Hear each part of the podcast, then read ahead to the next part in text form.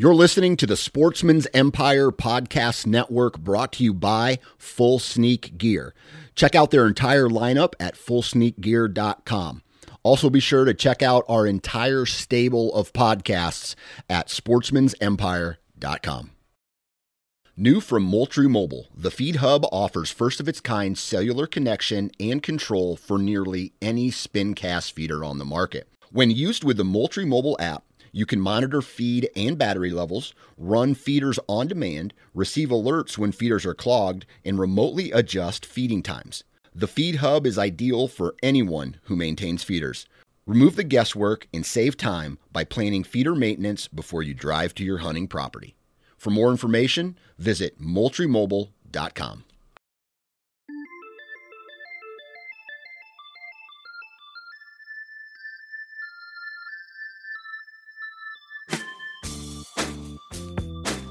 Ladies and gentlemen, boys and girls, children of all ages, welcome to another episode of the Nine Finger Chronicles podcast. I am your nine fingered host, Dan Johnson, and today we are mixing it up just a little bit.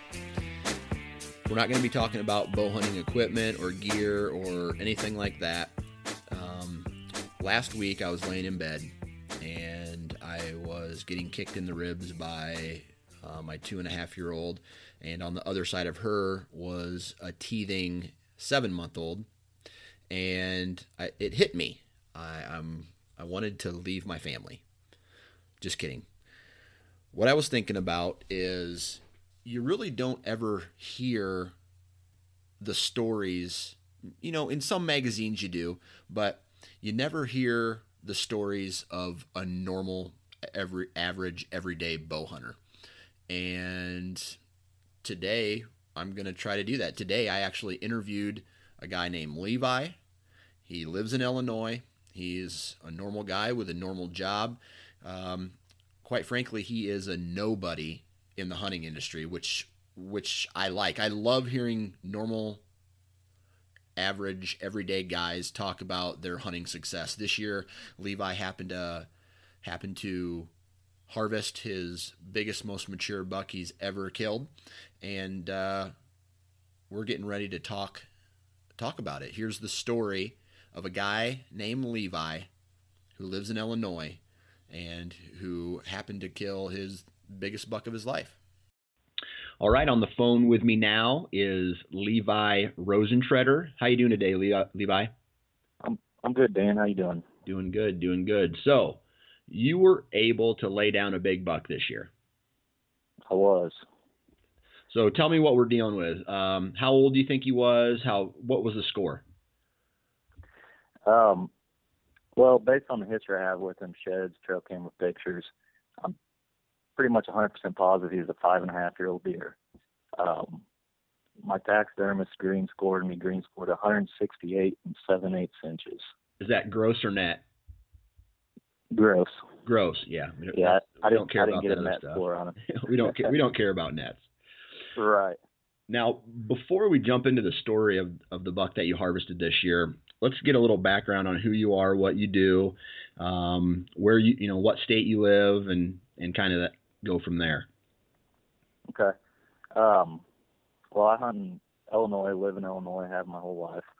Um, West Central Illinois, about Mm, hour and 15 minutes from Pike County. Everyone knows where Pike County is. Um, I'm 31 years old. Grew up, worked on a farm up until I went to college. Um, after college, I went to school for criminal justice. Uh, got out of college, got a job as a police officer.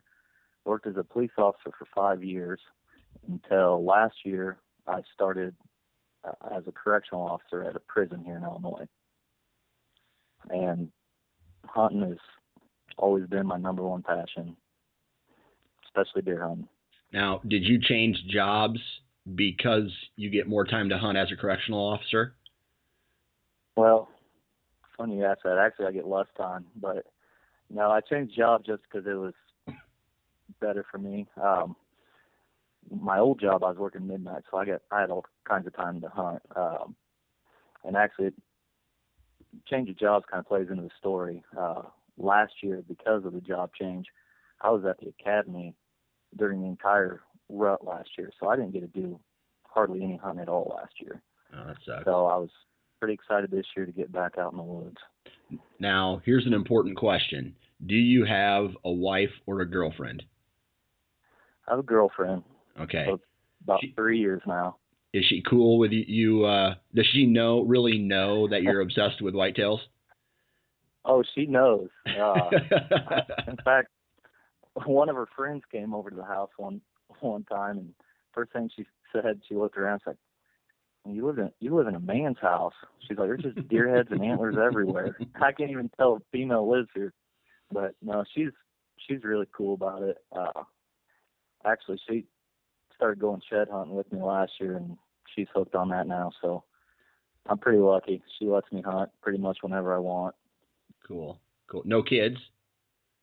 Nope, no kids. You lucky sob. I tell you what, you you have a you have a couple kids, and we'll have another conversation. Yeah, I'm sure things will change a little bit there. anyway, let's get into this story. So this buck you killed this year. When was the first, the very first time you ever got a shed from him, or trail camera pictures, or laid eyes on him? Okay, well, it's kind of funny how all the history I have with this bug, it took me a while before I put it all together. You know, um, I actually got my first trail camera picture of him in 2012, and he was a two and a half year old then. Um, but I didn't even realize that until actually after I harvested the buck and went through some old trail camera pictures and ended up finding it. Um, so that was kind of cool. I found his, well, I take that back. 2013 then, he would have been a three and a half year old. Um, I passed passed him in 2013. It was in November, and I was hunting one of my favorite spots, and uh, it's actually an all day sit, which I don't do a lot of them, but you know that time of year, I figure why not. So I was sitting out there all day, hadn't seen a single deer all day, and I mean it was probably 10 minutes left of daylight, and I saw saw part of a rat coming through the brush. So I grabbed my bow and got ready because I couldn't tell if he was a shooter or not. Um, and he got into the opening.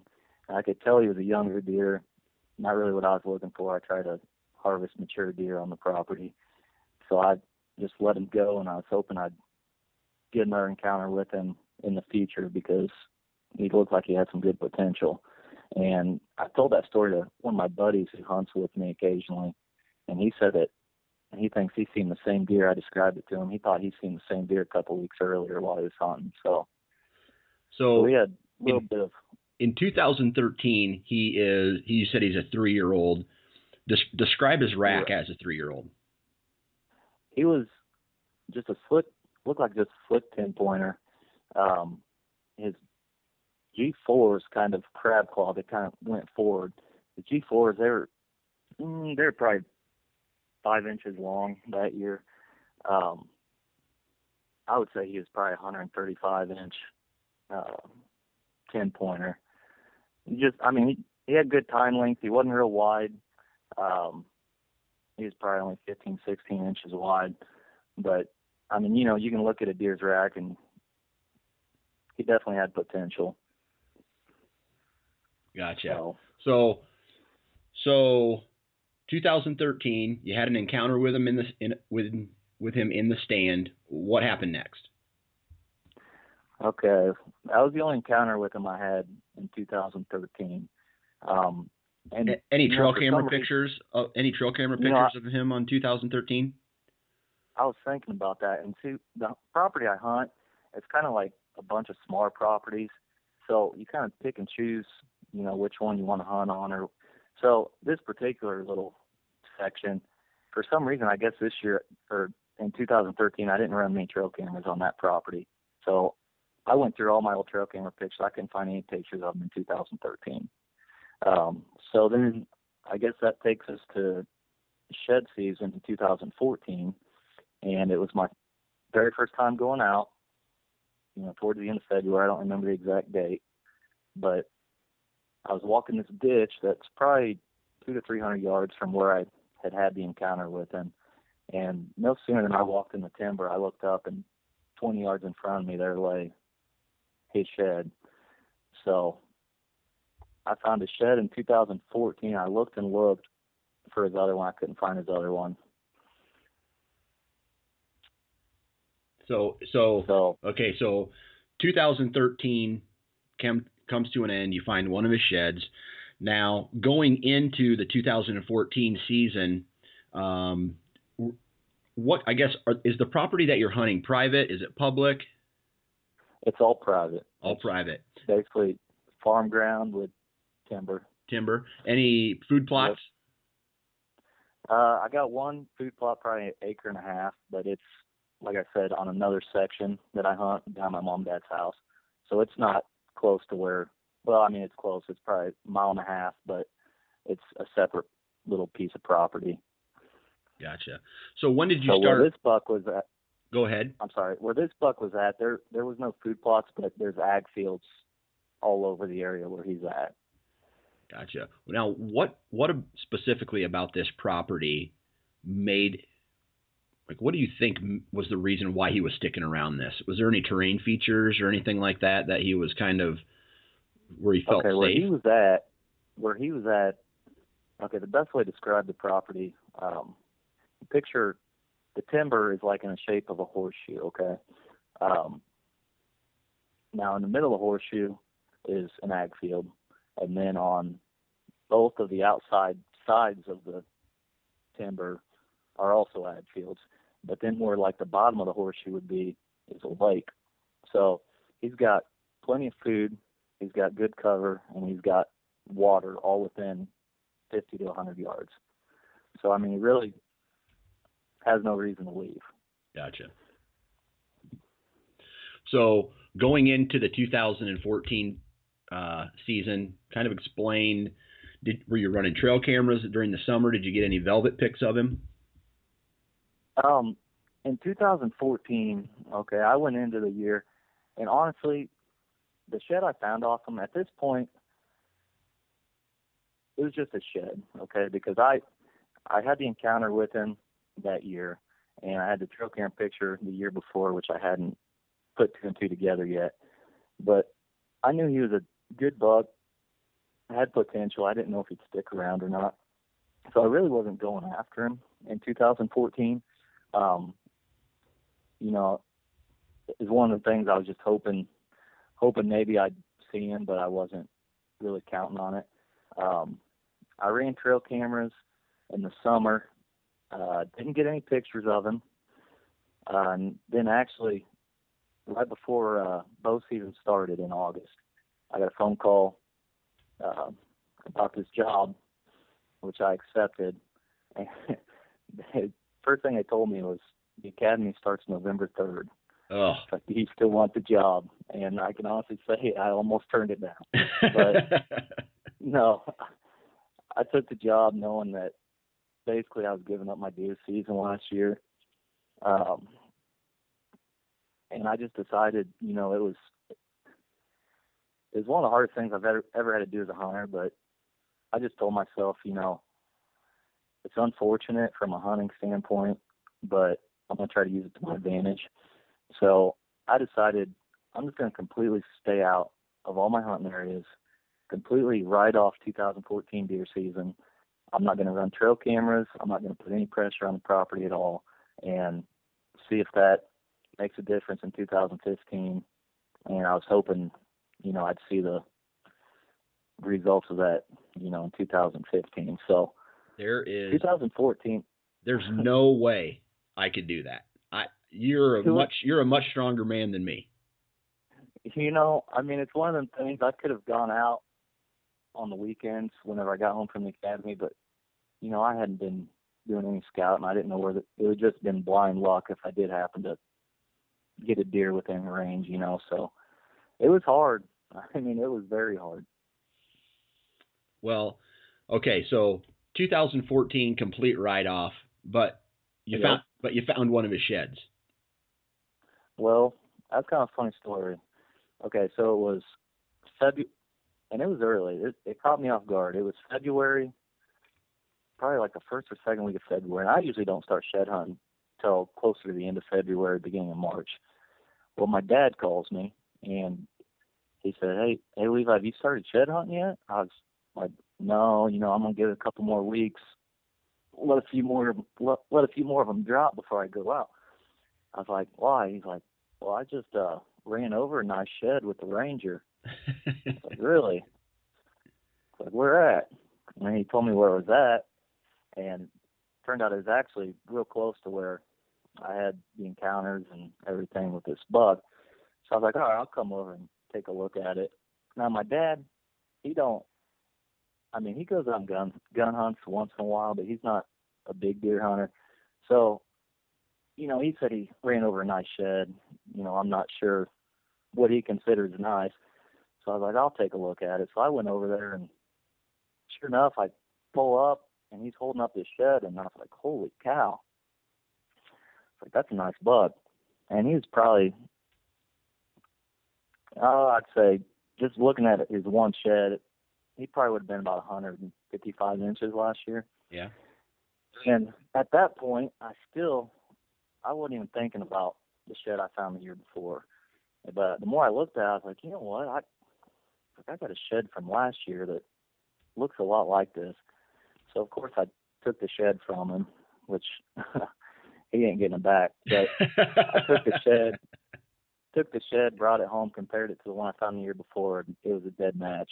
Same side, no question about it. I'm looking at the picture right now, and uh, it is it's you can tell just by even glancing at it that I love that there's those every year he's those had that kickers. those kickers right off the uh, bottom of the main beam or bottom of the base and uh, right yep. you know those eye guards and for those who are listening um, if you go to the ninefingerchronicles.com and actually go to where I post this podcast, I'm going to post pictures of the, you know, all the sheds, his trophy pictures, the trail cam pictures from 2015, and you'll be able to get a visual of what this buck looks like.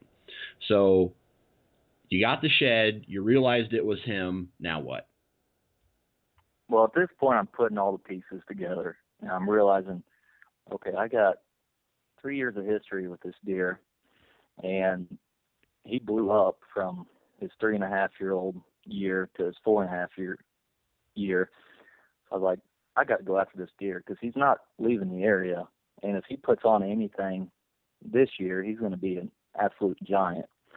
So he instantly became my number one hit list buck. Of course, I didn't find his other shed from that year either. I looked and looked and couldn't find it. So I don't know where he was dropping his left side at, but I wasn't finding it. All right. Um, so before you go any further, I want to know something.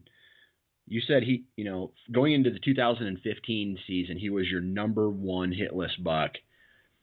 What other deer, what other caliber of deer were on your property that year going into your 2015 season?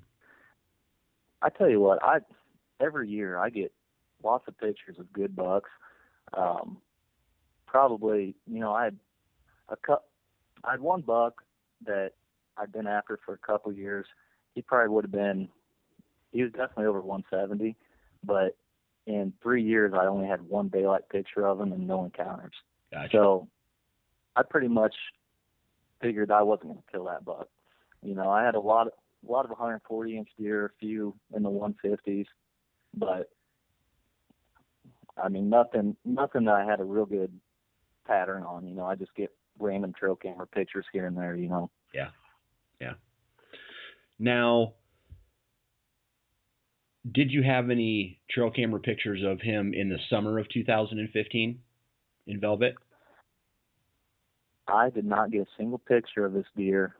I started running trail cameras, oh, probably middle of July in the area. I didn't get my first picture of him until September 14th. Gotcha. September 14th. So, yep. Do you think he was he he wasn't living in the area? Was he coming in from you know, someplace else, or was like this a, a different home range makes, for him? It, it makes me wonder. I almost think that he might have been, you know, somewhere else during the summers, and then he'd come onto this property, you know, in the fall, and then shed his antlers. Um, because I never you know, I never got any velvet footage of him. I never, uh, never got any velvet pictures of him. Actually, the first picture I got of him, he had just finished shedding his velvet, and he actually had a piece of velvet hanging. Oh, um, nice. So it was almost like once he shed his velvet, he showed up, you know, and and once I got that first picture of him, I couldn't pull a card without getting Perfect. a dozen pictures of him. He was everywhere. Nice, nice. So, so you know, you you realize he's on your prop. What? Okay, Illinois starts October first, right? Yep. Yep. So you got your trail camera pictures of him. You're looking forward to uh, you know October first. When was the first time of the 2015 season that you actually went in and tried to hunt this particular deer? I don't remember exactly what date it was. It was the first cold front we got. I want to say it was right around like the 16th or 17th, yeah, somewhere in there. And even then, I I never pinpointed exactly where he was bedding, but I had a good idea from the trail camera pictures of the area that he was bedding. So my plan was just to kind of hunt, not push into his bedding area too far, just hunt off of his bedding area as far, you know, as close as I could get, but still a safe distance. I was hoping maybe I'd catch him cruising through because I had daylight pictures of him. And long story short, I hunted him, I think, two days in a row during that cold front and never got a sighting of him. Okay. So, so that was that was somewhere that, around mid October, right? Right. Right. Okay. So at that point, I decided, you know, I'm not going to take any chances with this buck. I'm not going to take a chance on busting out of the area. I had vacation coming up, starting the last couple of days of October, clear until the 14th of November. So I decided I was going to wait until my vacation started before I went in after him again. Okay. And what so, what day was that? Um, I think the first day that I went in there after him was November first. November first. Okay. Now, ex- explain to me the tree stand setup that you had for this. I don't know what what date did you kill him on? I killed him on November eighth. On November eighth. November eighth. Okay, so yep. November first. What is your strategy going in to try to kill this buck? Talk to me about how you know where your tree stands are at, a little bit about tree stand placement, you know, what the wind does okay. on certain and and try to paint a picture leading up until the, the morning of the 8th. Okay. Uh, like I said earlier, earlier the property if you picture horseshoe, that's the best way to picture it, okay? You got the timber is the horseshoe itself. There's a field in the middle, middle of it and then along like the bottom of the horseshoe and around the horseshoe is a lake.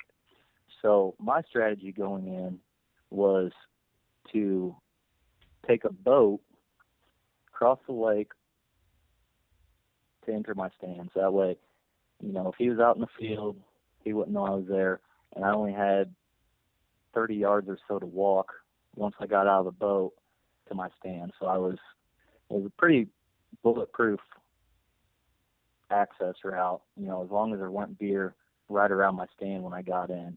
Okay. Um, now, the stand that I actually ended up killing the deer out of, turned it was actually the same stand that I had the encounter with him in 2013, and the timber is probably only, I would say, 70 yards wide between the field and the lake. So, I mean, it's just a natural funnel anyway. So with a uh, west wind, you know, the wind's blowing out across the lake.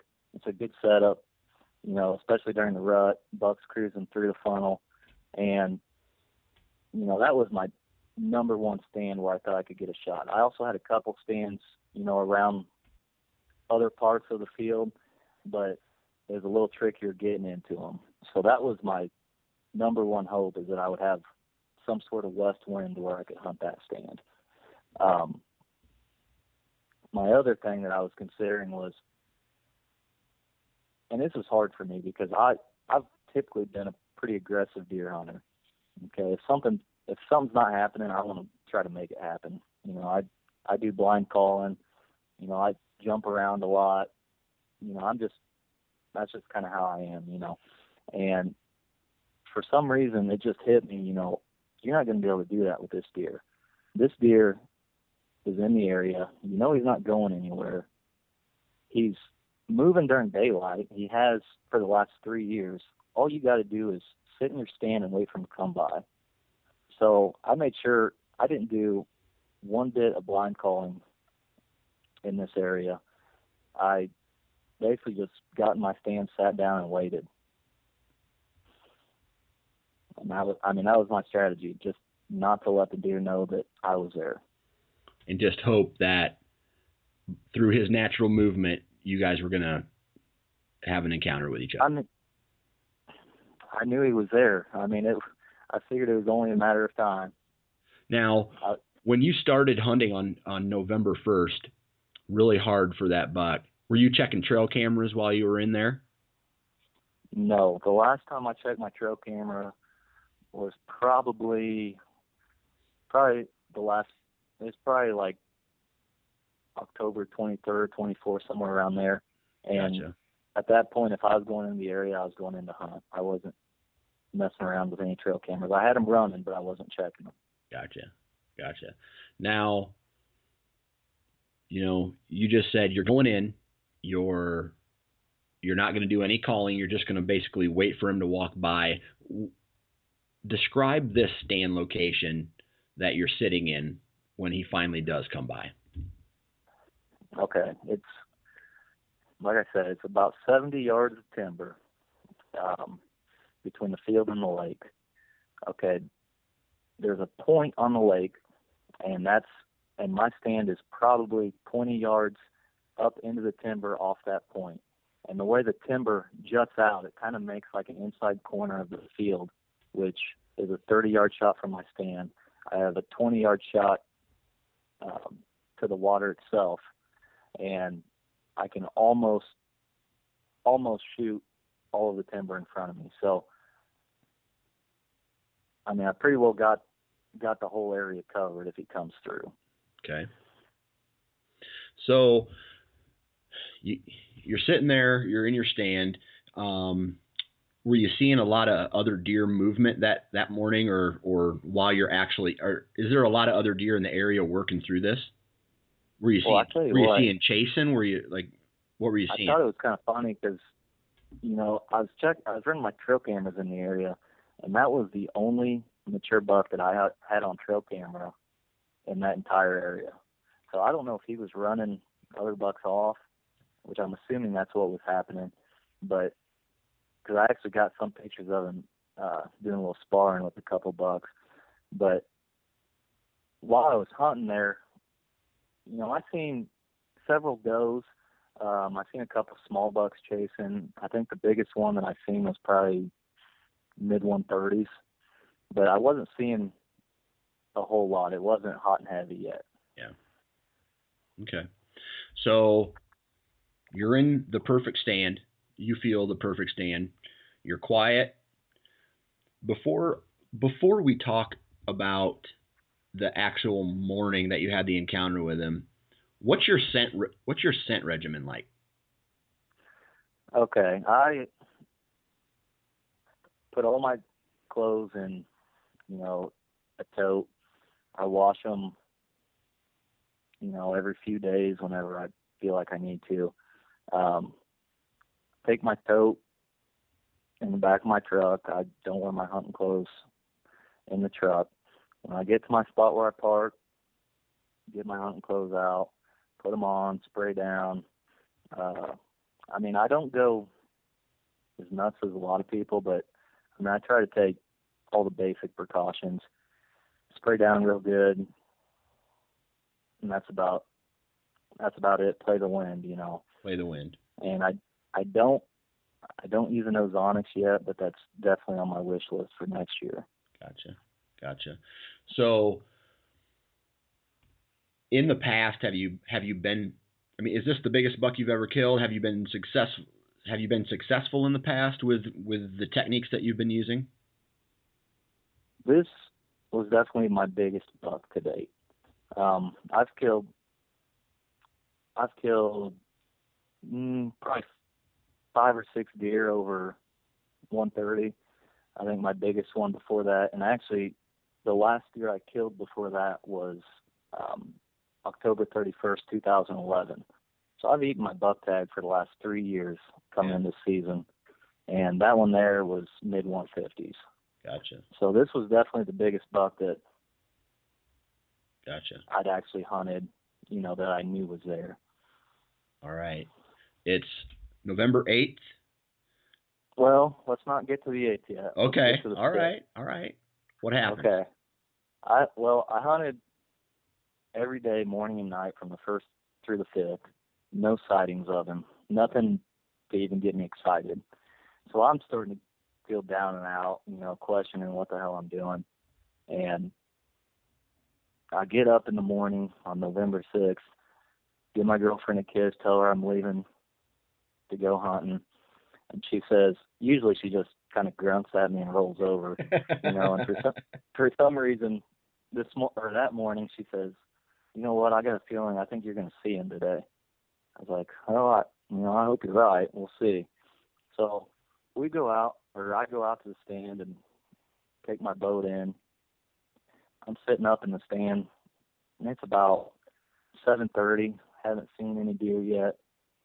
Squirrels have been driving me nuts all morning. I think I hear a squirrel behind me, back by the water. I just happened to look back, and sure enough, he's right there, 25 yards, coming right at me. It's like, oh my God, you got to be kidding me. That's not that's not where I expect him to come from at all. That's probably the worst part, worst place that he could have come from. So From the water. Well, from the water, yeah. so he's is he my so he, is he hugging the was he hugging the lake shore? Yeah, that's exactly what he's doing. He he was kind of just walking right along the lake, and you know the way he was coming, I was gonna get a 20 yard shot at him, but I was worried about my wind because that's the direction my wind was blowing. I was afraid he was gonna catch my wind, so I was like, oh man, this ain't good.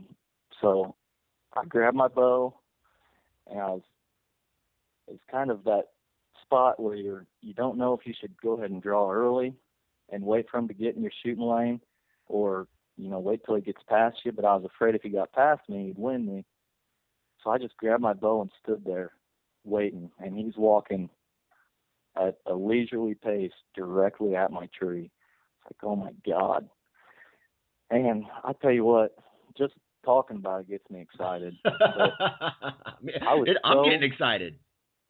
I was so nervous, Dan. I my legs were shaking, and I'm I'm sitting here thinking, how the hell am I going to get a shot off?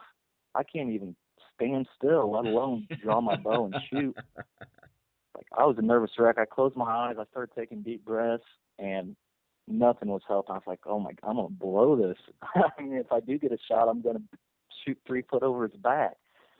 Well, he he kept coming in, and he got within 15 yards of my stand, and he's still facing me, and I'm standing there just waiting for him to turn a little bit, and he starts kind of licking his nose, trying to catch the wind, and I'm like, oh man, this ain't good, and I bet he stood there for five minutes within 15 yards of my stand. I had no good shot at him, and it was like he he realized something wasn't quite right, but he wasn't sure what it was. I don't think he ever actually caught my wind, but something just didn't feel right to him, so he turned around and went back the way he came from, just kind of trotted off. I was like, man, what do I do now? I was like, I waited till he got over the ridge a little bit out of the way, and I gave him a couple soft grunts just to make myself feel better. I didn't think it would actually work, and sure enough, he comes running right back to me, and he took the exact same path as before, and he got to within 20 yards, and I had one limb blocking my shot, and once again, he stood there for two or three minutes, turned around and went off. And I was I was a nervous wreck after that. I couldn't hardly. thank God I had my safety harness on, so I probably would have fell out the tree. But now I'm sitting there thinking, man, I just blew my one and only opportunity I'm gonna get at the steer, because you know, you know how rare encounters are on yeah. mature deer. It's like there's no way he's gonna come through here again, especially after he came through here and he's kind of leery of it. You know, he knew something wasn't quite right. It's like, well, at this point, it's November sixth. I'm like, I know he's he's close. I'm gonna sit here, and I wasn't planning on sitting all day, but I said I'm gonna sit all day, just in case a hot doe happens to bring him back through. So I sat there the rest of the day on the sixth, and didn't see him until about ten minutes left of shooting light. I looked out across the field, seen a big bodied deer out in the middle of the field by himself feeding, no does around. I got my binoculars up, and sure enough, it was it was him. So that was the sixth. So the seventh, I decided, you know, I I still had the right wind for that stand. I didn't think I boogered it up too bad, but I figured that's as good a spot as any. I'll go go in there and see what happens. And it was about mm, pushing eight o'clock, and like I said, the corner there's a corner of the field there, and it's about a 30 yard shot from my stand, and I seen a doe run out of the timber in front of me, and it's kind of thick in there, so you can't really see everything in front of you. But she ran out and she cut the corner of the field, headed away from me, and there was probably about a 140 inch buck dogging her right behind her, and they cut the corner probably 60, 70 yards. It would have been probably a 60, 70 yard shot from my stand. They cut the corner. Well, you know that's that's a good sign. You know if there's a hot doe in the area. Well, it wasn't five minutes later, and I see another deer step out of the timber, and it was the buck, which I don't think we mentioned. I ended up naming the deer Ranger. Ranger. Because my dad ran over the shed with a Ranger. Gotcha. So, so Ranger steps out of the timber and follows the exact same path that the buck and the doe took away from me. And I'm sticking to my plan of not calling. I, I mean, I'm thinking calling's going to do nothing but hurt me anyway. If there's a hot doe that he's trailing, you know, he's not going to come off of her anyway. So uh, I decided just to watch him walk away, and once again, I I hunted till about one o'clock in the afternoon, in that same stand, thinking he might come back through, and he never did. And I ended up going to another another stand nearby that evening, and didn't see him that evening. So at this point, you know, I know he's around He's not. I don't believe he's locked down with the doe yet. I'm still hopeful that I might get a shot at him. Okay. So that brings us to the eighth. And you're still okay. taking you're still taking the boat across the lake. Every single time I've I've gone in that area, I took the boat. Whew. That's man, that's that's crazy. That's I I know a guy up in uh, North Dakota who uses a canoe or a, a, boat every once in a while to go hunt on some public land, but uh, yeah, I have a and I have a couple pieces that I would like to either get some hip waders and walk a creek about 500 yards into a stand or anyway. what, Dan, it's it's crazy. You take you're taking that boat across, everything's completely silent, and you can hear deer running the timber all around you. I mean, it just makes you wonder when you walk through the timber how many deer you're actually spooking. You know? Right. Right. But so so anyway, I want to I want to start I want to start the morning of the 8th at a particular time, all right? Okay. What time did you like what time did you wake up on the 8th and what what was the thought that was kind of going through your head? Uh, I woke up at 3:30 just like I did every other morning and jumped in the shower, got ready to go. I'm thinking you know, I've had three encounters with this buck in the last 48 hours. You know, I wasn't. I, I don't want to say I was hopeful, but I was optimistic. You know, I thought there was a good chance that I'd at least see him again. So I get to my stand, or not to my stand. I get to where I park the truck to get in the boat and go across. And I'm sitting there in my truck, and I just, for some reason, I just said a little prayer, asked the good Lord for a little bit of luck that day. So I got my boat, went across, got in my stand. Did got in quiet, didn't spook any deer. So I'm sitting in my stand, and it's a real heavy fog that morning. I remember because I couldn't even couldn't even really see the edge of the field that was 30 yards away to where I could shoot. So I'm just sitting there, just kind of watching the fog slowly start to lift, and it was about seven. Oh, I don't remember the exact time. Between 7:30 and 7:45, I look up out in the field, and almost exactly the same as the day before. He cut the corner of the field going away from me. Man, you know, at this point I'm thinking, okay, I need to move my stand. I need to put a stand up in the other corner of the field where he's been heading the next two mornings.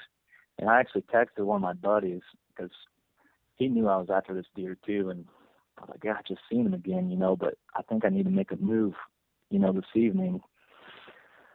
And I was like, okay, well, so I'm sitting there just debating, you know, where I'm going to hang my stand, how I'm going to get in there. And I just happened to look up, and here he is walking the edge of the field, coming right to me. And he's probably 10 yards from my shooting lane whenever I look up and see him. Wow. And so I was like, I didn't even know what, I couldn't believe it. So at this point, I didn't even have time to think, which was perfect because we've seen what happened whenever I watched him coming in and had to wait on him. I was a nervous wreck.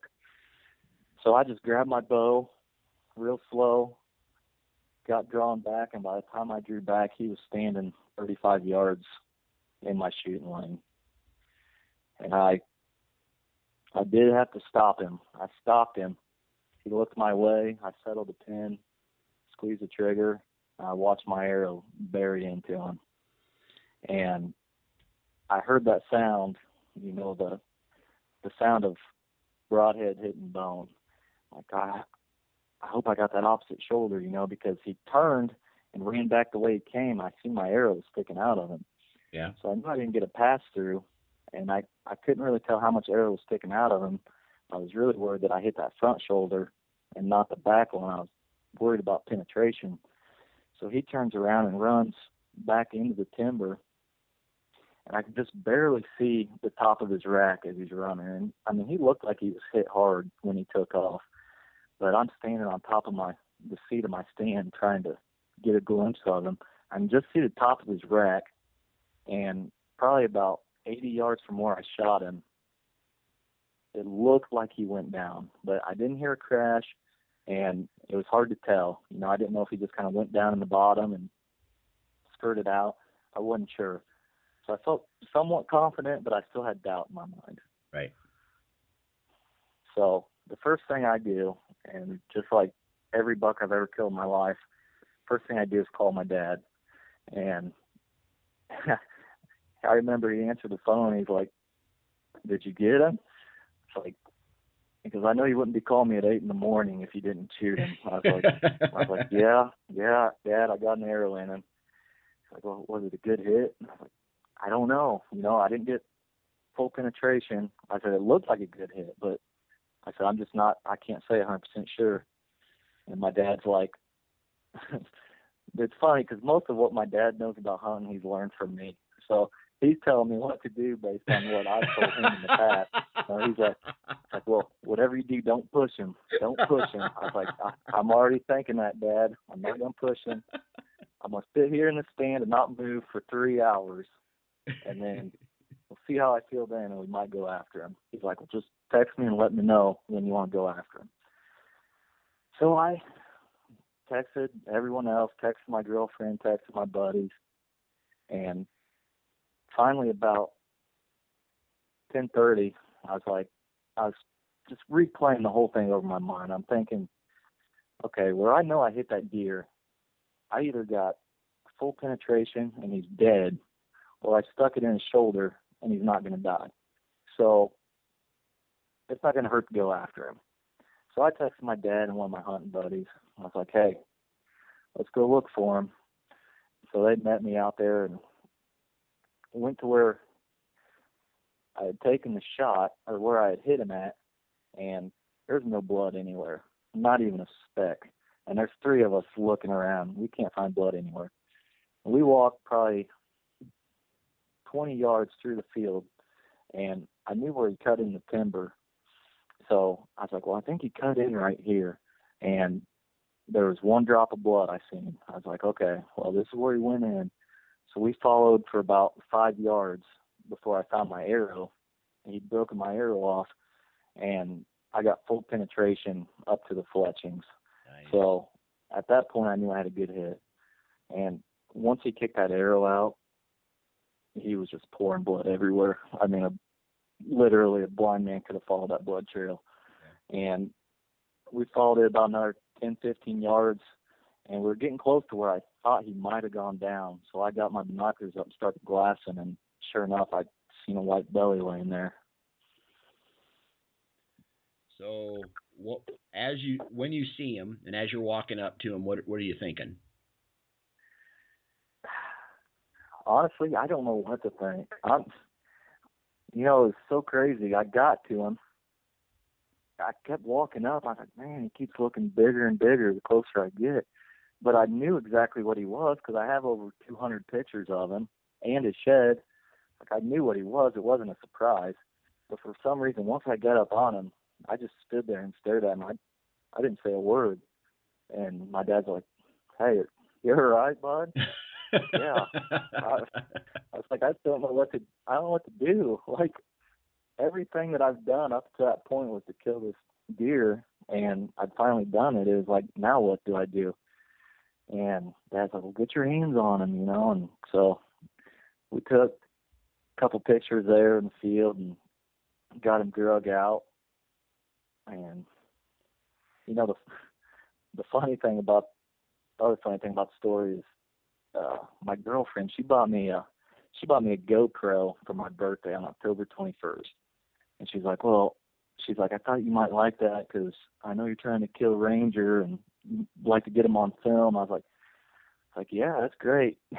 I had four encounters with this deer, and every time I seen him, I was so like mesmerized. I forgot I even had the GoPro and never never recorded any of it. So, but I did record the recovery, which was cool. Cool, cool.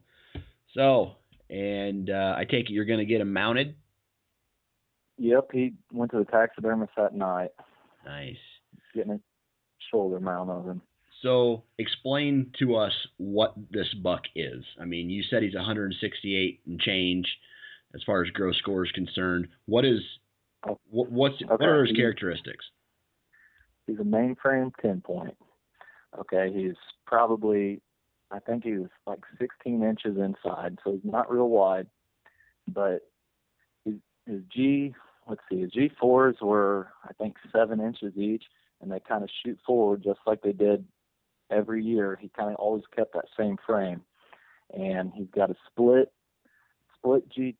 Let's see, split G three on his right side. I think, yeah, on his right side. Yep. Yeah, split G three on his right side. He's got a kicker off his G two, probably two inches long, on his left side, and then he's got split brows on both sides, and he's kind of got a kind of got a weird little extra brow that comes up on his left side. So I mean, he's got he's got some pretty unique character to him. He's a he's a yeah he's a beautiful beautiful buck. Well, thank you. Yeah, uh, I tell you what, congratulations, and um, does this does this you know us talking about it is it is this getting you excited for next year now? dude, I'm I've been up walking around for the last ten minutes. Like I can't sit still. I'm so excited right now. But yeah, I'm I'm very excited for next year. Cool. Well, I may I may never get to harvest another buck like him, but that's okay. Well, that's he may very well be the buck of my lifetime, and I'm happy with that. That's right. I tell you what, you know, when it comes to when it comes to chasing deer, I think we we can all agree that big bucks are awesome, but it's the stories. You know, even if this buck was 20 or 30 inches smaller, it's the stories that are that we'll be able to tell and share with us for the rest of our life. Absolutely. So, and and the history is what made this buck so special. You know, it wasn't the score. I just, I've never had more history with a single deer than I did this one. So, and you know, I don't want people listening to think that I I did anything special. I didn't do anything special. I you know, I hunted him lazily really as far as I didn't call, I didn't move around. You know, all my work that I put into this deer was scouting. Okay, so I knew where he was at. So all the hard work was done. I just had to be in the stand at the right time when he came through.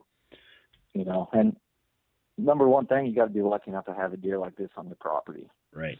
So I'm just beyond thankful, and I'm so happy you asked me to be on the podcast. Yeah, no worries, I man. Appreciate it. And I tell you, sometimes the hardest thing to do is to not call and to not make a, a, a ruckus in the timber. And you know, you you know, you said you may have approached it a little bit lazily. I, in my opinion, I think it's harder to to lay off of certain, you know, and mm-hmm. know when to be aggressive and know when to, um, you know, lay off. Right. Being aggressive, there's a time and a place to be be aggressive, and I think, you know, if you're after one particular buck, you got to play a lot more conservative because once that buck knows you're there, the gig's up and you're done. You know, and I actually had to leave my rattling rattling antlers at home just so I wouldn't be tempted to call. But yeah, you're exactly right. It was hard, but paid off. Well, Levi, I tell you what, thanks a lot for um, for taking the time out to be on the on the show, and uh, good luck in 2016. Absolutely, Dan. Thanks for having me, and I hope you have a good rest of your deer season as well. And that brings us to an end of our very first I don't even know what to call it. I guess we'll call it Hunter Profile. The Hunter Profile. That sounds good, doesn't it? Or maybe not. Maybe uh, think of an idea what we can call this little this segment of the Nine Finger Chronicles podcast. Also, be sure to check me out on Twitter, Facebook, Instagram. If you have any questions or, or like always, any products that you want me to review, uh, go ahead and, and send me an email you know, message me on any one of the social media avenues.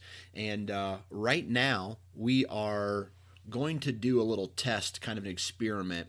And we're going to be doing a bow review over the next month or two months or however long it takes, where we go and, when I mean we, I mean you guys, go out, test some test some bows, shoot some bows, take notes on what you like about them, what you don't like about them. Long story short, I get you guys on the show for your opinion, and uh, we'll see kind of where this leads. And it hopefully it, it'll be an unbiased opinion about what people like and don't like about particular bows.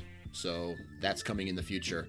With that said, I hope everybody has a great new year and uh, wear your damn safety harness.